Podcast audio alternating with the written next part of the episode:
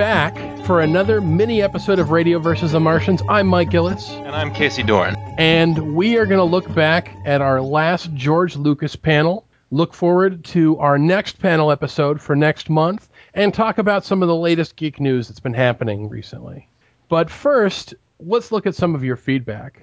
The email we got about our Lucas episode is from Bethany Turner. She says, Thanks for the latest episode. I was scared going in, but I must say that while I disagree with a lot of what was said, I felt the discussion was very even handed and fair. I can understand a lot of the reasons for the opinions given, even if I don't share them. This is not, as I feared, just another opportunity to bash George Lucas, which I've become very sick over the last decade or more. Moreover, as with any in depth discussion of someone as complex as Lucas and Star Wars, there were plenty of areas where we agree. Thank you again for the fair discussion of George Lucas and Star Wars. We don't agree on everything, but it's tremendously refreshing to hear some cool headed discussion rather than the usual Lucas bashing diatribes I've become so used to. Thank you, and I look forward to the next episode. That's so refreshing to hear, Mike, because the listeners won't know how many months we spent talking about what we should and shouldn't be including as part of the discussion, because I don't think anyone really at this point wants to hear an hour and a half of fanboy circle jerk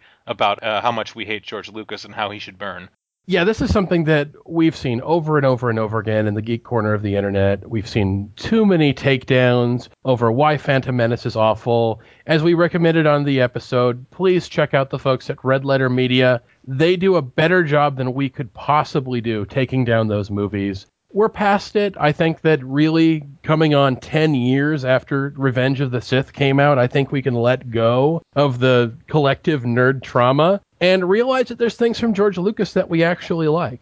Speaking of the discussion that we have, we were talking a bit about the Ewoks television movies from 1984 and 1985. And I was right. I was right. You were right. Actually, when you mentioned that Wilford Brimley of Quaker Oats and diabetes fame did in fact star in Ewoks The Battle for Endor. And it gets even better than that. Ewoks The Battle for Endor, which is essentially the Care Bears starring in Lord of the Rings, does involve a scene where Wilford Brimley gets into a sword fight against what is apparently an orc with a scimitar. So if that isn't reason enough to go check out that movie on YouTube, I can't name a better one. But I will say that while trying to determine who was right about whether Wilford Brimley starred in an Ewoks television movie, I came across a podcast that I think I would love to pass along to you guys. It's called the We Hate Movies podcast, which has an excellent rundown of both the Ewoks movies. I highly recommend their Battle for Endor episode. Their commentary on the weird Ted Kaczynski esque proclivities of the Wilford Brimley character is just pure gold. I think they referred to him as a surly delight. the very little that I do remember about the movie involved some kind of a fuzzy, furry little critter guy that uh, Wilford Brimley takes into into his house. Except the thing about it is, is that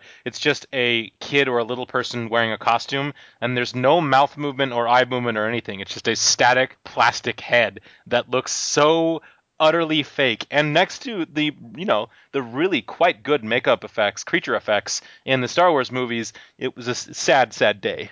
Well, clearly they don't have the budget. I mean, it's a television production, and it's not like they're going to pull Industrial Light and Magic off of one of their big feature films to be able to to produce a television special. I mean, obviously these things were made on the cheap. The weird thing is, despite their overt cheapness, they're still better than the prequels. Oh, that sounds like a, that sounds like a call to action to any listeners right there.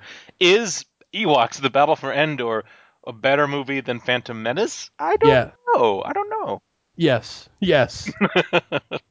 Speaking of other George Lucas stuff that we didn't get around to talking about, I was really hoping that we would talk about Willow a little bit. I can remember being incredibly excited for Willow coming out because there weren't too many. I mean, other than Ladyhawke, there weren't really too many fantasy movies that were coming out. And I think, looking back on it now, they don't have too many amazing locations or incredible sets. However, it's a great adventure family romp of a movie. It's actually, and it's really well done. I think it holds up pretty well, and especially when you look at its contemporaries. I mean, we're talking about fantasy films prior to the Lord of the Rings movies that Peter Jackson put out. So, really, if you look at that, you're like thinking Masters of the Universe, Beastmaster, Red I guess the- Sonja. yeah, the Conan movies. I mean, where it really kind of feels like they just drive out to the California desert and film some stuff out there. But for the most part, it never really feels like it's very big. There's a sense of cheapness about it. Maybe some of the extras had to provide their own costumes. Fantasy films for the long time was something that Hollywood was not willing to spend money on. And and I would say 2001 with Stanley Kubrick were the first movies that really convinced Hollywood that science fiction was worth spending money on. Mm-hmm, mm-hmm. We never really got that place with fantasy films until we got to Peter Jackson. But I think that George Lucas made a pretty decent attempt with Willow. I mean, it doesn't feel as big as Star Wars. I mean, of course, you can make the argument that this is a story that takes place on perhaps a single country or continent versus Star Wars, which is on multiple planets and has a city sized battle station. Mm-hmm. But it never feels like the scenes in Willow get much bigger than a football field. You never get the sense of immense vastness that you would with the Star Wars movies, where things feel like you are on a new planet and then that horizon goes on for miles and miles. But, you know, given what I'm sure the studio was willing to give George Lucas and Ron Howard, they'd made a good attempt at a fantasy film. And it feels a little bit, and I know this is based entirely off of speculation and not based on any kind of evidence that I've heard, but it feels a little bit like Willow is a movie that came out of them trying and failing to get a Lord of the Rings or Hobbit license. Mm-hmm. Because it has a lot of those same qualities where it's a bucolic village of little people who get pulled into an adventure against a dark lord, in this case, an evil witch, and I, you know, I'm glad. It kind of feels good that George Lucas in the 80s had tried to branch out from that. It's just a shame. I mean, as a fantasy fan, it feels like we always kind of had to bite our tongue a little bit because we love the genre so much, but it kind of felt like the stuff Hollywood would give us in live action felt a little cheap and we had a tendency to get really kind of defensive about it. It's kind of nice that that's actually changed. Well, I'd say that now I really have to agree with what you ended up saying. I mean, it smacks of being a Hobbit derivative sort of work. But I mean, I don't know if, if before Willow I was aware that Billy Barty was an actor. And I think Billy Barty as a presence in the pantheon of Hollywood character actors was cemented by that. I feel that Billy Barty's performance in that movie cements himself in the pantheon of Hollywood character actors. And not only that, I mean, Warwick Davis now, of course. What was his claim to fame before then? He wore a costume, you know, he wore an Ewok mask in Return of the Jedi. But Willow was the first movie where he was allowed to not wear that mask. It was a nice change of pace where a little person wasn't just a character in a creature mask. Exactly, exactly. And you had him as actually the leading man and lead character of a fantasy film. And I like Warwick Davis. I think he's a talented actor, and it's really unfortunate that he hasn't gotten better roles to the degree of of an actor like Peter Dinklage currently does on Game of Thrones. But Sure. the role of Tyrion Lannister is a remarkably rare one for a dwarf actor. And I'm really glad that it fell into the capable hands of Peter Dinklage, who is a remarkably talented actor. So, uh, moving on, there was a bit of an update since our last mini episode on the giant Xbox debacle. Oh, goodness gracious. Yes, it's now being known as the Xbox 180. I wish I would have coined that term myself. I really do. When we last joined Xbox, they had decided that it was just not feasible to go door to door and punch each of its customers in the face. so they decided to make their new video game console as completely detestable as possible. It seems the internet was not happy, predictably, and they have reversed on anything. Now, trading a game means just handing it to your friend rather than going through this elaborate system where every time a new person owns this used game, Microsoft gets a chunk of change. It's like if I were again, if I'm going to sell Casey my used car and Ford wants another pound of flesh from me, all of that stuff is done. You don't have to be online every 24 hours, so people with an unreliable internet connection can once again actually enjoy modern gaming. And you no longer have to install the games on the device. You can actually play them off of the disk. So we're looking at a game system that looks a lot like the one that we're used to. And I won't lie and say that PlayStation 4 deciding not to chop its own head off didn't have something to do with Microsoft having a change of heart. I'm not going to pretend like this is a Grinch moment where Cindy Lou Who made the Microsoft's heart grow three sizes. I think this is more about this huge exodus of fans saying, you know, fuck those guys. PlayStation 4 is not going to screw me around. I'm going with them. And I imagine that pre orders for the Xbox One went way down and pre orders for the PlayStation 4 went way up. Yeah, as much as everyone wants to believe that if somehow, if we collectively whine on the internet, somehow you'll be able to reverse whole decisions that happen here. No, it was certainly the PS4 showing and their outright mockery of Xbox One's used game policy that caused the reverse. And them, of course, you like you said, looking at the pre-orders that are there. And add to that just the incredibly confused and inconsistent and stupid, stupid things that Microsoft spokespeople were making in and around the first reveal and around E3. The other piece of news that's coming out of geek circles is that white smoke has been seen above BBC studios. The new Doctor has been announced. And Matt Smith, who is a remarkably popular actor who's been playing the character of the Doctor for the past three years, is stepping down after the Christmas episode of this year and will be replaced by Peter Capaldi, who is a respected 55 year old British actor who's well known on TV in the UK for playing the foul mouthed political operative on In the Thick of It.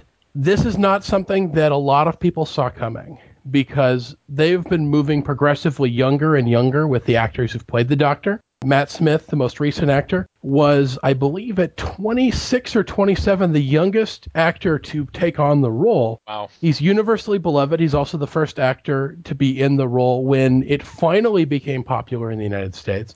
In a lot of ways, Doctor Who is a lot like soccer. it was huge everywhere but the United States for the longest time. Finally, it broke through for those people who are not Doctor Who fans, it's about an immortal alien who travels through time and space, battles monsters, saves planets. Because it's a live action show, obviously you can't have the same actor playing this character since the 60s.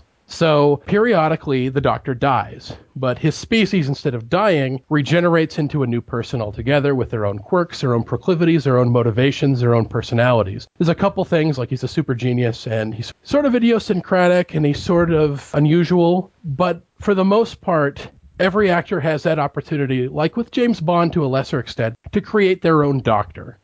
So basically, this is the changeover. And fans go through the same cycle every single time. At first, they are in love with this actor. They love this doctor. He's been doctor for a couple years. He's great. He's awesome. Oh my God, he just announced he's leaving at the end of the year. The show is over. They're going to have to cancel it. He's way too popular. What are we ever going to do? and then they announce a new guy. Oh, I don't like him. He's weird. I can't see him in the role. Oh my God, they're going to cancel it. Who can follow up this guy? He's so awesome. Then the guy switches over. Three episodes later, they fucking love the new guy. I hope he stays around forever. I hope he never goes anywhere. Couple years later, oh, this new guy's gonna leave. Oh my god, the show's over. He's gonna get canceled. It's never gonna go from here. Oh, that new guy looks weird. And we're just going through that cycle, but I think this is the first time we've gone through this cycle where an American audience is part of that discussion. To a lesser extent, they were there when the last changeover, but Doctor Who has become so popular over the last couple of years. When I was at Comic Con, I saw so much Doctor Who cosplay. I mean, it owned Comic Con. I'm really going to be interested to see how this plays out. Yeah, Doctor Who is is one of those shows that again, it's just going to change in a couple of years. So you know what? Enjoy the ride. so speaking of another less fun kind of ride. Orson Scott Card, the author of Ender's Game and famous professional homophobe, has finally responded to the anger and backlash and proposed boycott of the movie based on the book that he wrote. Now, Orson Scott Card, and if you want to really understand why people are angry about this, I want to be very clear. There's going to be some fans of our show that feel like they're on the opposite side of this issue, and they feel very strongly and very sincerely on the opposite side of this issue as Casey and myself. And I just want to say, with all due respect to all of the people on the other side of the issue, get fucked and die. but at least understand our reasons first. essentially uh, with Orson Scott Card, we're not just talking about somebody who has homophobic feelings and that doesn't feel that same-sex couples should have those same marriage rights as heterosexual couples. We're talking about somebody who's an activist for that cause. We're talking about somebody who spends money and calories fighting equal rights and spending a portion of all the money that comes from his books and royalties from his movies in the effort of fighting same sex marriage equality, let alone adoption rights and the litany of other equalities that same sex couples are frequently denied in most states still in this country. So we're not talking about somebody who we just disagree with on a political issue. We're talking about somebody who, for every ticket I buy to the Ender's Game movie, am partially subsidizing. That a fraction of that ticket price will go to a political campaign that I find abhorrent. Mm-hmm. So that's really where the anger is coming from. So after a lot of this buildup, Orson Scott Card has finally responded. And he said, due to the Supreme Court rulings, the issue is currently moot, so give me your money that is such a weaselly way for him to actually respond to it, which is for him to distance himself from the actual content of his beliefs and what he will do with his movie and just say, oh, well, if it's a matter of law, it's that. No, I mean, we obviously know that legislators can do things like make the Defensive Against the Marriage Act. And if there were another political swing in this country, it might be vogue to reinstate legal discrimination for same sex couples. So he's sort of wanting to have his cake and eat it too, and he is backed up by a great amount of the fan base of moviegoers who say, "Well, I don't care about the politics of the people who make these movies. I just go see movies uh, because I like them." That's a fair stance, and I'm not going to argue with their right to make a different decision for me. And our good friend Sam Mulvey has actually come up with a word for this using Orson Scott Card as the basis. And it's called the card line. Hmm. And the card line is the place at which an artist's beliefs become so abhorrent that you can't separate them from their art. You don't want to support a person who's going to use the money you give them for that art that may not reference those beliefs, but they will take that portion of that money that you've given them to go forward those beliefs and try to put them into political action. Right. And I think that's the case here with Orson Scott Card. He can just go, yeah, well, we lost at the Supreme Court, so it's all over now. You didn't change your mind on that. You're not you're going to continue to support the National Organization for Marriage, the largest national organization that exists solely to fight gay rights. Where by the way, it's still legal discrimination in most of the country. A majority of the states still have legal discrimination. You can still get fired for being gay in most states. So he can't pretend like he isn't still spending money to make that momentum a lot slower. I want to get your take on this, Mike. Do you actively avoid, say, going to see Roman Polanski's movies because of his behavior of, of being convicted and and ejected from the United States? Is this a category where you would fall in line, sort of, with your support of the boycott of Orson Scott Card? I would. I don't want to support something like that. And I'm actively disgusted when I hear artists try to pretend that him having sex with a 13 year old girl is somehow irrelevant as long as the movie's good and actively applaud him even though he fled the United States and is living in France so that he can't be arrested for it. I think that sort of thing is actively pretty disgusting and saying that you have carte blanche to be a terrible person and do terrible things provided your art is good enough. And I don't buy that because I mean, I imagine I, we see all kinds of horror stories on the news all the time, and I don't wonder, well, maybe that guy's a really good painter. Does that really change the fact that he just butchered a family? Mm-hmm. I mean, what if he was? What if this guy wrote the greatest novel that will ever be written, and it's glorious? Does that really change the fact that he's committed this horrible act, or that he takes money he receives for this art and uses it towards something terrible that actually negatively affects the lives of people. And I want to hear from you, the audience. Where do you stand on this? Do you feel that artists and their art should be completely separate? As they say, the artist is dead and the art has to stand on its own? Or do you take into account somebody's personal views, like a Tom Cruise or a Mel Gibson? Do you say, you know what? That person's terrible. I don't want to support them. Where do you stand on it? Send us an email at info at radioversusmartians.com. Message us on Facebook. We'd love to hear from you. I think it's about time for us to announce the next panel episode of Radio versus the Martians. Oh, this is going to be awesome. In lieu of the 75th anniversary of this character's creation back in 1938, we're going to talk about Superman. We're going to talk about the Man of Steel, the Man of Tomorrow, the last son of Krypton. We're going to talk about the granddaddy of all superheroes one of the most recognizable fictional characters who's existed in animation, in comic books, in film, in television. Superman has been a part of just about every form of entertainment media that has ever been devised. So we are going to talk about this character's history. We're going to talk about where Superman has been, where Superman is going, and where we think Superman in both comic book and future film is going to be going into the future. I think that's about all the time we got. I'm Mike Gillis. I'm Casey Doran. Thanks so much for joining us. And we will see you on the next panel episode of Radio versus the Martians. Radio vs. the Martians is produced by Mike Gillis and Casey Doran. Our editor was Mike Gillis. Our theme music was written and performed by Todd Maxfield Matsumoto.